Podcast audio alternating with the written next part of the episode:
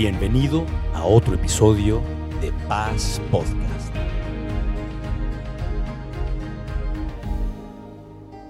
A muchos les gustan las películas y a otros les gustan las series. Y bueno, hemos estado viendo aquí la serie de Amando lo que Dios ama. Y el primer capítulo vimos que Dios amaba a Israel, a su pueblo querido.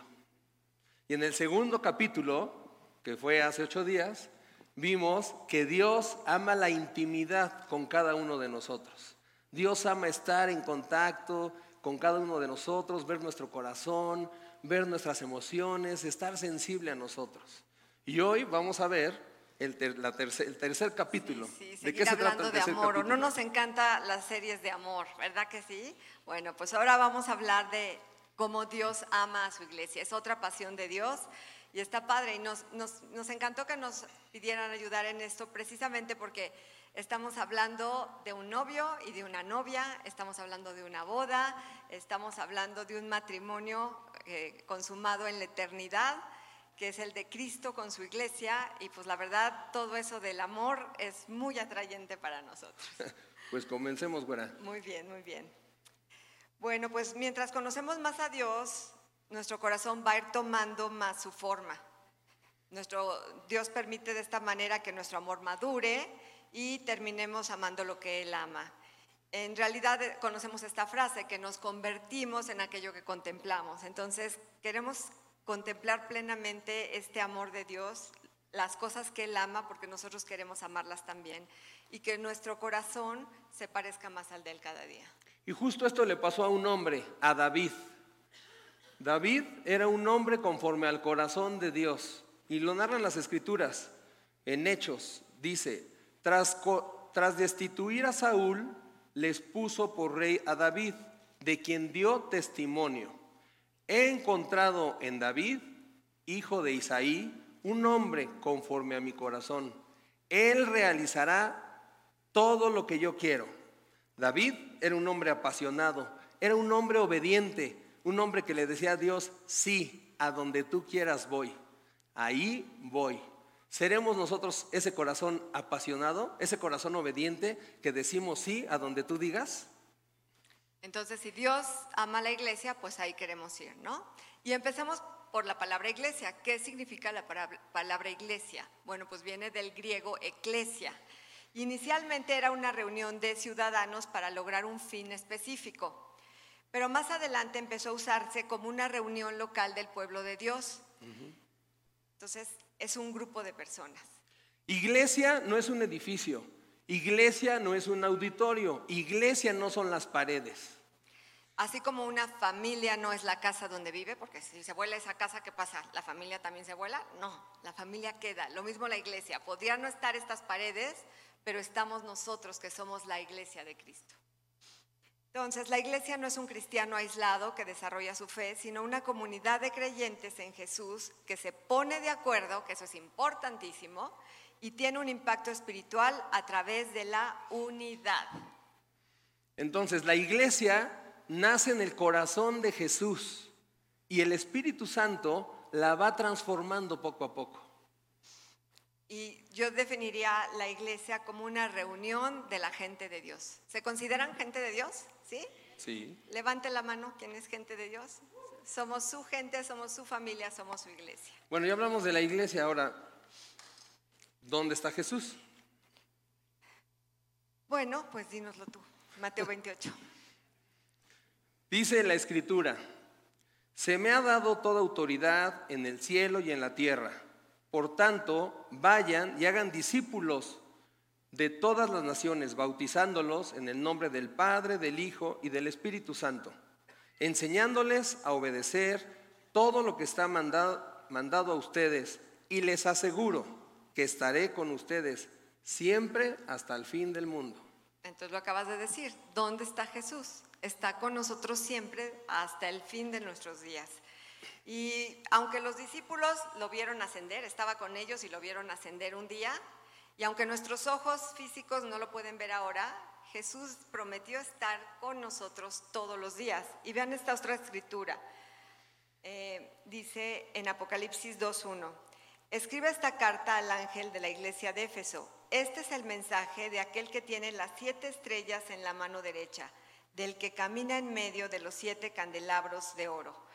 Los candelabros de oro habla en Apocalipsis de las 7 iglesias que había en el final de los tiempos y a las que se dirige esta palabra. Pero en realidad esas iglesias son como cualquiera de las iglesias que encontramos hoy, ¿no? Tenía sus problemitas. Pero Jesús, como ama a la iglesia, dice aquí, y eso es lo más importante, que camina en medio de ellas. Entonces, aunque nuestros ojos físicos no lo ven, pero Jesús está aquí caminando entre nosotros que hacemos iglesia. Y Jesús se identifica con la iglesia. Exacto, se identifica tanto, no la puede dejar sola, él entiende lo que es la unidad. Y, por ejemplo, Saulo de Tarso, ¿no? Dice la palabra que Saulo iba en contra de la iglesia, iba a perseguir a los seguidores de Cristo. Y en el camino a Damasco es tirado del caballo.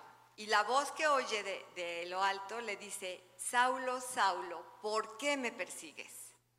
Me persigues. Y si se fijan, dice, ¿por qué me persigues? No dice, ¿por qué me persiguen los cristianos? No dice, ¿por qué me persiguen las iglesias? No dice, ¿por qué me persiguen los creyentes? Hace énfasis y enfatiza, ¿por qué me persigues? Hablando de Jesús, Jesús haciéndose presente. Así es. Y ahora, entendiendo esto, otra cosa que nos han enseñado es, ¿la iglesia qué es? ¿Novia o esposa? A ver, vamos a ver qué dice la Escritura. Y vamos a Apocalipsis 17. Dice, alégrense y llénense de gozo, denle honor a Él, porque el tiempo ha llegado para la boda del Cordero, y su novia se ha preparado. En el pueblo judío se usa la palabra desposarse, que implica comprometerse entre un hombre y una mujer y obviamente prepararse para la boda, ¿no? Pero aquí en Occidente, pues con un anillo de compromiso sencillito es suficiente, ¿no? El novio le da a la novia un anillo, la novia lo acepta y le dice, sí, acepto, y empieza todo un caminar, ¿no? Hacia la boda y... más importante que todo, debería ser todo un caminar hacia el matrimonio, que es lo que vivimos claro. Para toda la vida. Pero en el pueblo judío, esto de desposarse era mucho más que entregar solo un anillo. Era un como acuerdo legal y no se podía romper. O sea, romper un acuerdo ya de desposorio era como un divorcio y se necesitaba emitir una carta de divorcio. Era algo sumamente fuerte. Por eso era como... es una boda ya, pero sin intimidad, o sea, ya eres su esposa. Entonces, a veces al decir novia y esposa, algunas versiones de Biblia manejan novia, otras esposa, pero en realidad para el pueblo judío es exactamente lo mismo, porque Jesús va a desposarse con la iglesia y José, de esa misma manera, estaba desposado con María. Por eso se sacó de onda cuando esta mujer ya estaba embarazada. ¿Cómo puede ser? Es que ese periodo es un periodo de preparación. Exacto. Justo como el de la reina Esther, que estaba casada con el rey Asuero, sí, era una de las estaba comprometida con él. Y la reina Esther, antes de tener una noche de luna de miel con el rey Asuero, tuvo una preparación de un año. 6 meses estuvo con mirra, con perfumes, con aceites, estuvo en esta preparación y estuvo siendo capacitada. Y luego... 6 meses después estuvo en el área, en el gym, se estuvo poniendo bien fit.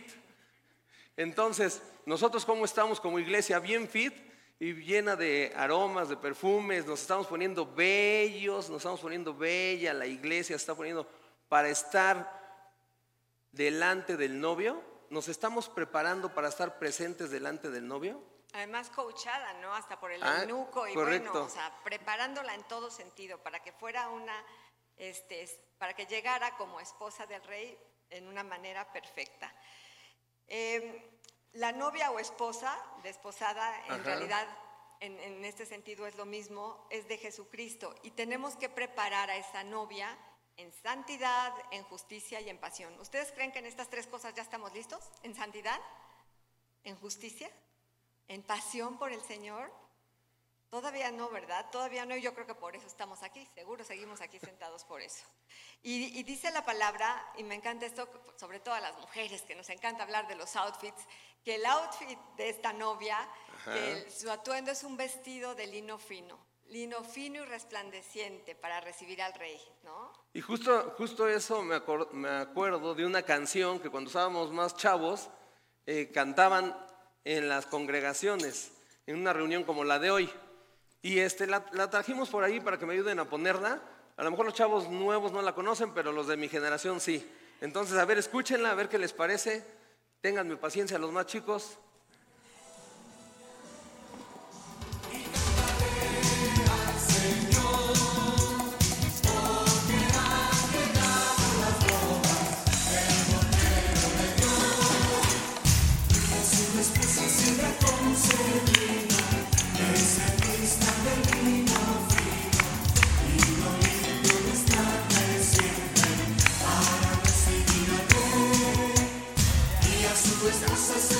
Nada más era una muestra, Lore. Los más chavos, mis hijos, les platicaba a mis hijos que íbamos a poner esta canción y dicen, no, papá, está bien atrasada.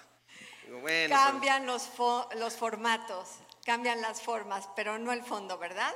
Y esa boda se va a dar. Y vamos a cantar bien fuerte, les guste o no les guste. Entonces, ¿qué hay que arreglar del vestido?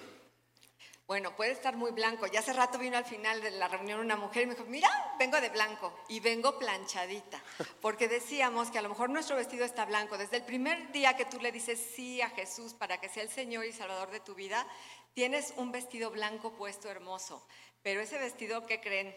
Está un poco arrugado o un mucho arrugado. Y cada arruguita tiene que ser planchada. Cada arruguita habla de esa parte del carácter de nosotros como hijos de Dios y como novia de Cristo, que aún no está lista y que tiene que, a través de un poquito de presión y fuego y calor, ser transformado para que esté perfectamente bien. Fíjense, el amor del amado no cambia. Su amor es eterno por la iglesia. Él es paciente. Y en esa paciencia, esta boda todavía no se realiza, porque estamos en esa preparación como la reina Esther. Estamos en ese tiempo y necesitamos prepararnos, necesitamos estar listos para ese momento con el amado. Dice en la Escritura en Apocalipsis 22, dice, el Espíritu y la esposa dicen, ven. Todos los que oyen esto digan, ven. Hace poco estuvimos en una boda muy significativa para nuestro corazón y estábamos ahí en primera fila y llegó el momento esperado, ¿no? Donde ya viene la novia.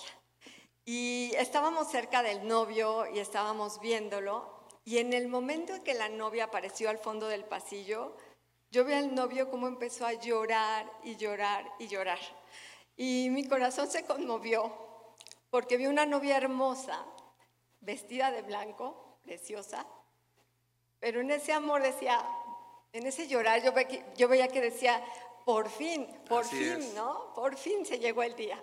Y el Señor me recordó esto, que así nos anhela Él, que así anhela estar con nosotros, que así anhela tener nuestro corazón, ¿no? Y que un día vamos a estar así. Y el Señor me dijo, no se te olvide esta imagen, no se te olvide, porque así te estoy esperando a ti.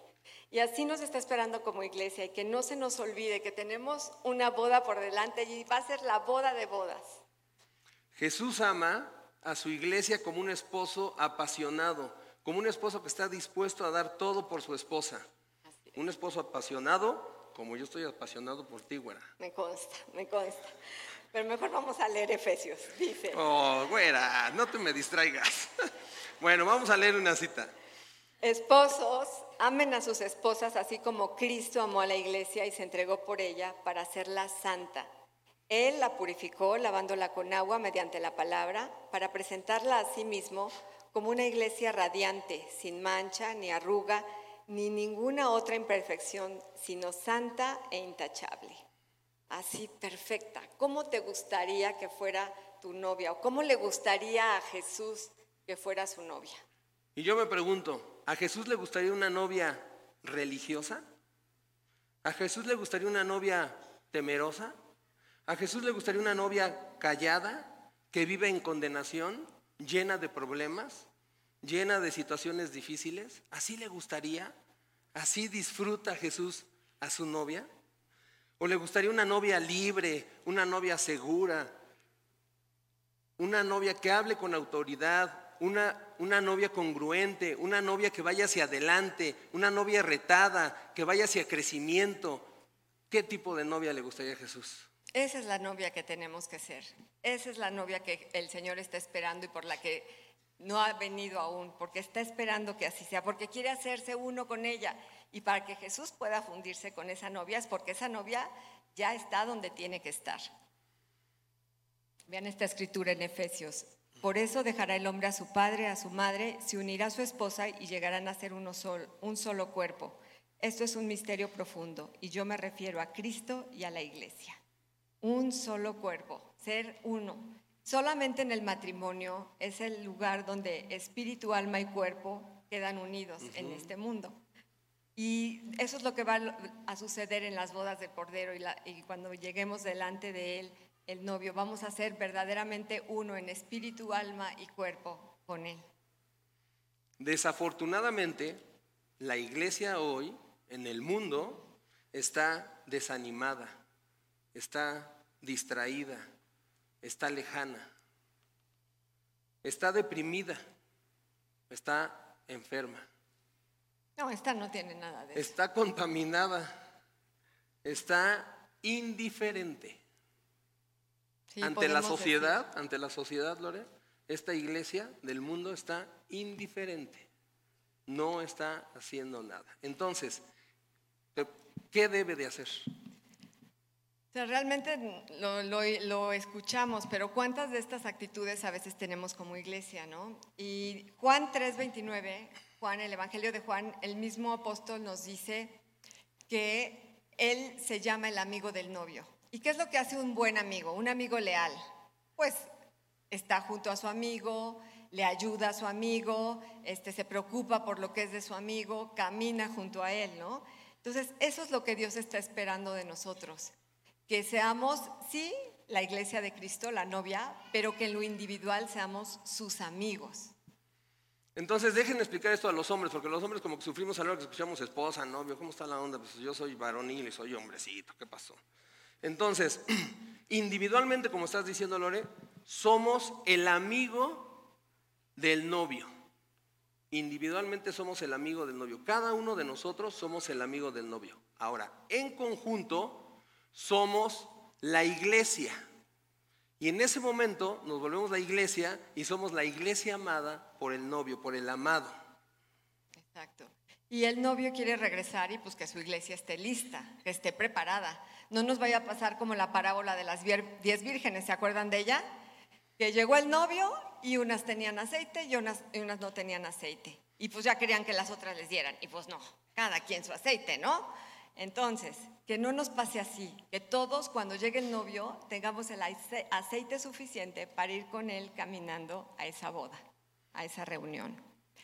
Y entonces el novio pues no necesita, como muchos aquí en la tierra, que una aplicación para citas, que las redes sociales, que pertenecer a un chat o a un grupo. No, el Señor lo que necesita, el novio Jesucristo lo que necesita es amigos leales de él, que cuiden a su novia mientras él regresa. Y entonces hoy Jesús, el novio, nos pregunta: ¿estás dispuesto, amigo, a cuidar a mi amada? ¿Estás dispuesto a ayudarla? ¿Estás dispuesto a servirla? ¿Estás dispuesto a guiarla? Y Jesús replica y te dice: amigo, ¿estás dispuesto a acompañarla? ¿Estás dispuesto a protegerla? ¿Estás dispuesto a financiarla? ¿Estás dispuesto a que ella crezca? ¿Estás dispuesto, amigo? ¿Estás dispuesto a ayudarla a que prepare su vestido, que esté blanco, que esté planchado, que esté listo? ¿Estamos dispuestos a hacer eso por la novia de Cristo? Hablábamos de los candeleros de oro y decíamos que eran las iglesias en Apocalipsis, en la escritura que vimos al principio. Y esos candeleros pueden estar bien sucios, pueden estar salpicados, como a veces nuestras vidas están manchaditas y de repente salpicadas. Pero la esencia de ese candelero, de esa iglesia, es oro, dice la palabra. Y el Señor lo sabe, por eso está ahí, porque sabe que lo sucio se va a quitar y el oro va a permanecer, porque esa es la esencia. Y eso es lo que Dios está viendo en cada uno de nosotros. Fíjate, muchos en algún lugar pueden ver cenizas. Y donde otros ven cenizas, Jesús ve oportunidad. O muchos pueden ver a un perseguidor de la iglesia. Y donde tú ves eso, Jesús vio a un apóstol imparable. Los demás pueden ver pecadores, pero Jesús ve un predicador en ese pecador.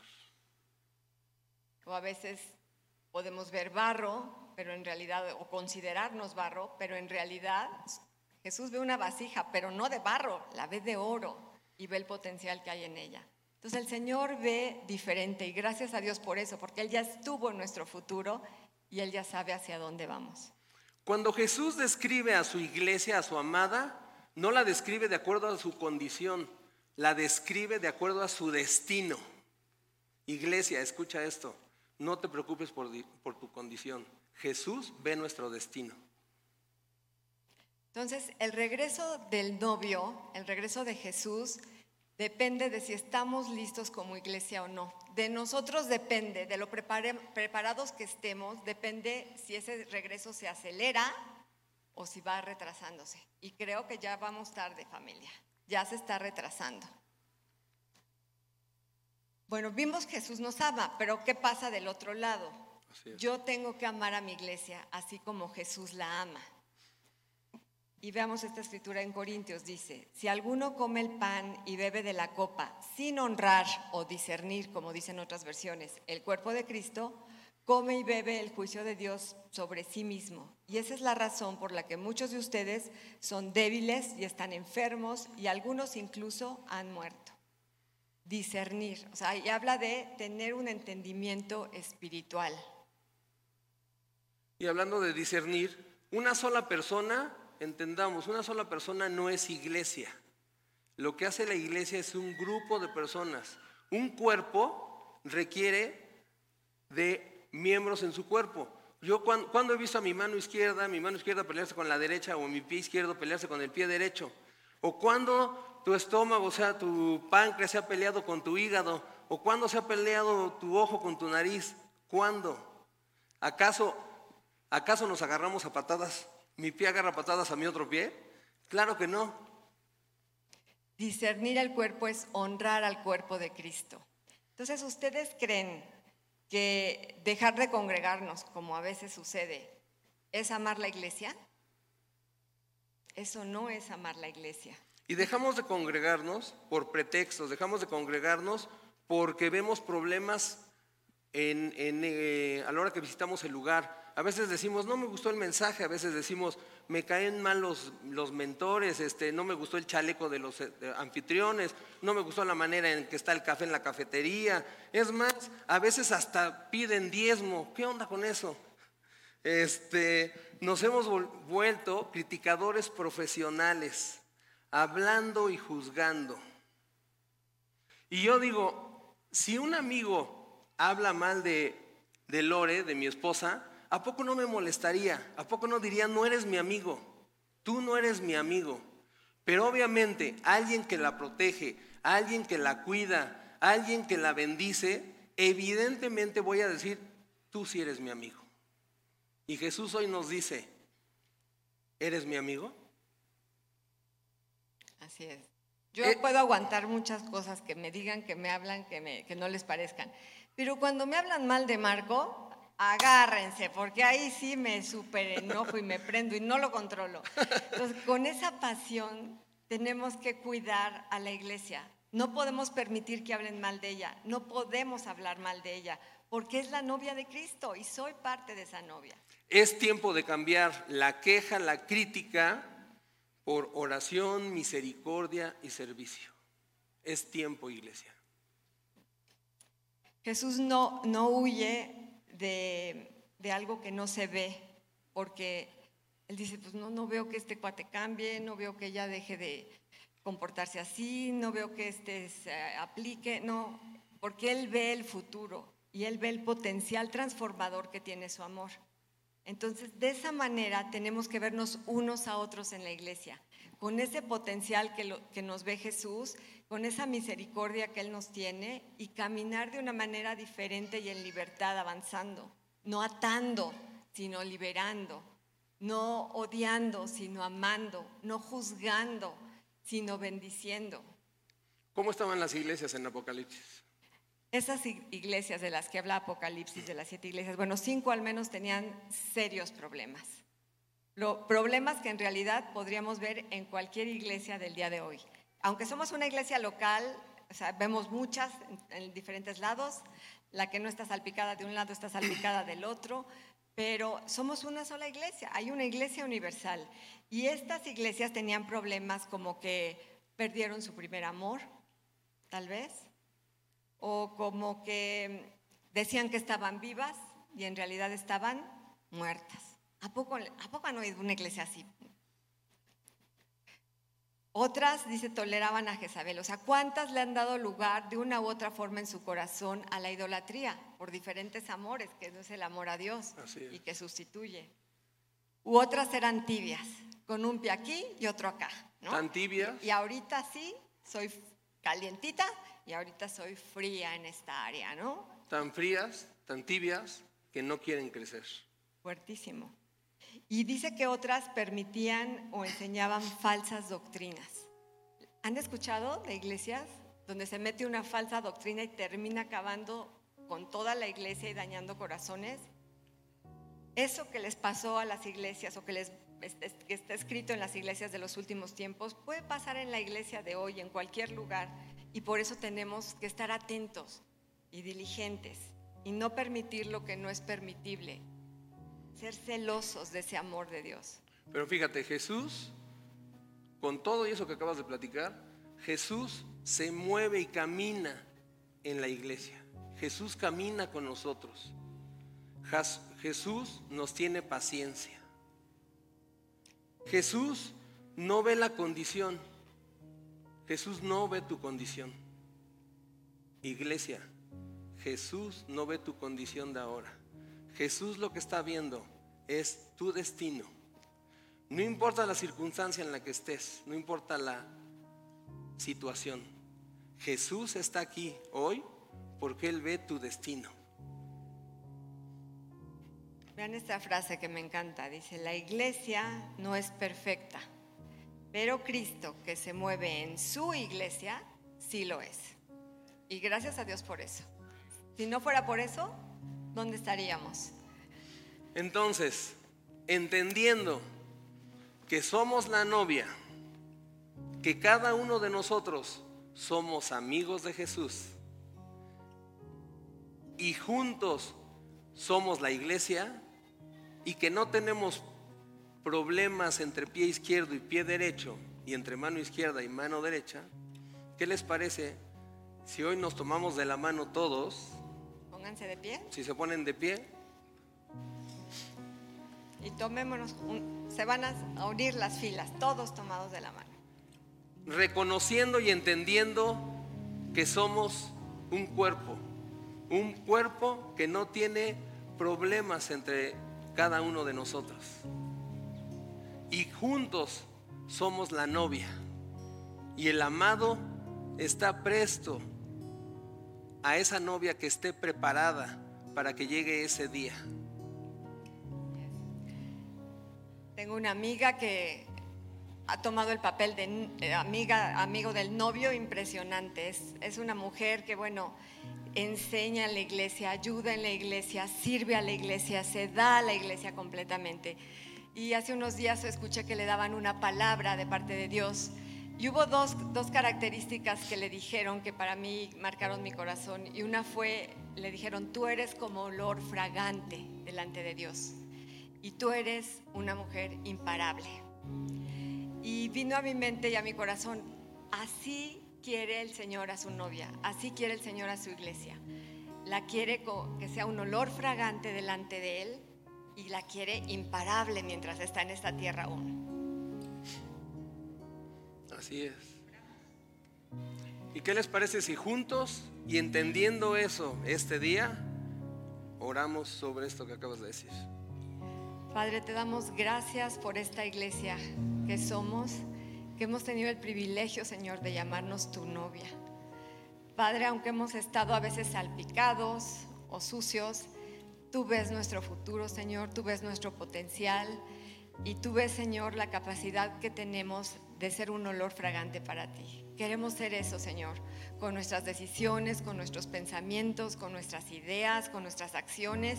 Queremos ser un olor fragante que llegue delante de ti y estar preparados, así como Esther se preparó tanto tiempo para encontrarse con el rey, estar totalmente preparados, Señor, para cuando estemos contigo. También, Señor, queremos ser una novia imparable, una novia que vaya hacia adelante, una novia que no se frene, una novia creciendo, una novia que vaya donde tú vas, una novia que a donde tú nos digas, nosotros vamos, una novia entendida, una novia imparable. Iglesia Paz, así queremos ser, una iglesia imparable, en el nombre de Jesús. Amén. Y escuchen esta canción mientras reciben algo de parte de Dios que les recuerde el compromiso de amor eterno que Él ya hizo con ustedes. Ese compromiso ya está. No lo olviden ni un día de su vida hasta que estén delante de Él. ¿Les van a repartir algo? ¿Les van a repartir algo?